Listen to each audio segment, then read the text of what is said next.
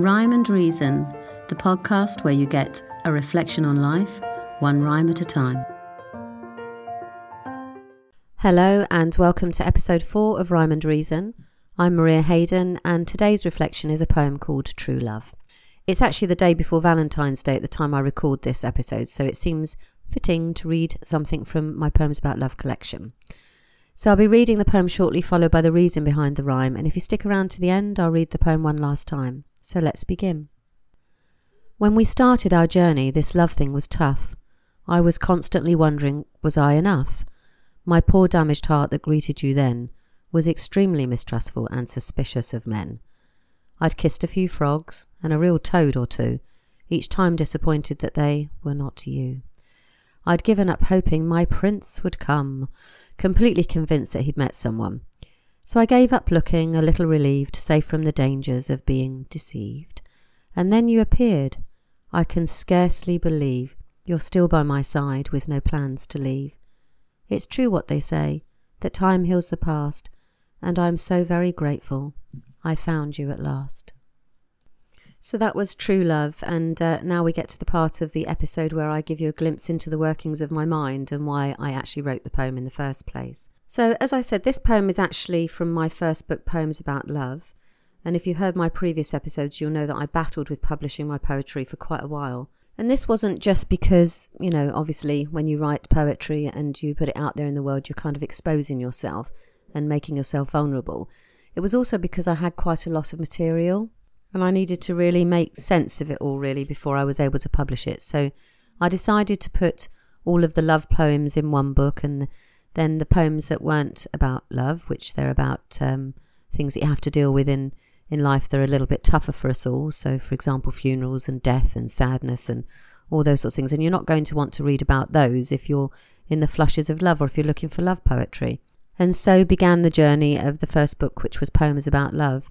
And I firmly believe that there are like three stages to love. There's the, the first stage when you meet and you go through that absolute angst around you know does he like me? Doesn't he like me? You're constantly looking at your phone and wondering where he is and you know where if he really likes you because um well no actually because if he loves you because at this point you are totally madly in love with him.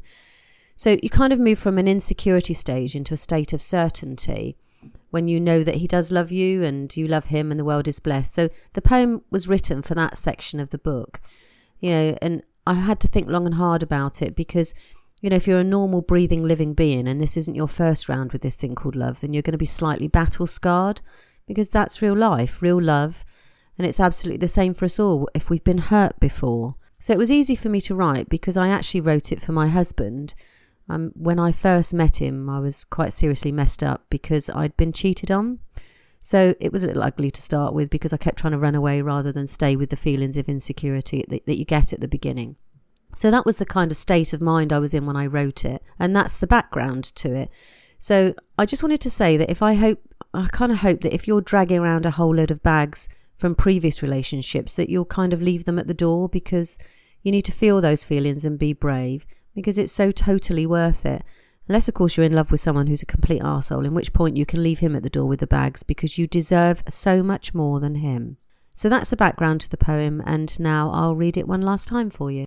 When we started our journey, this love thing was tough. I was constantly wondering, was I enough?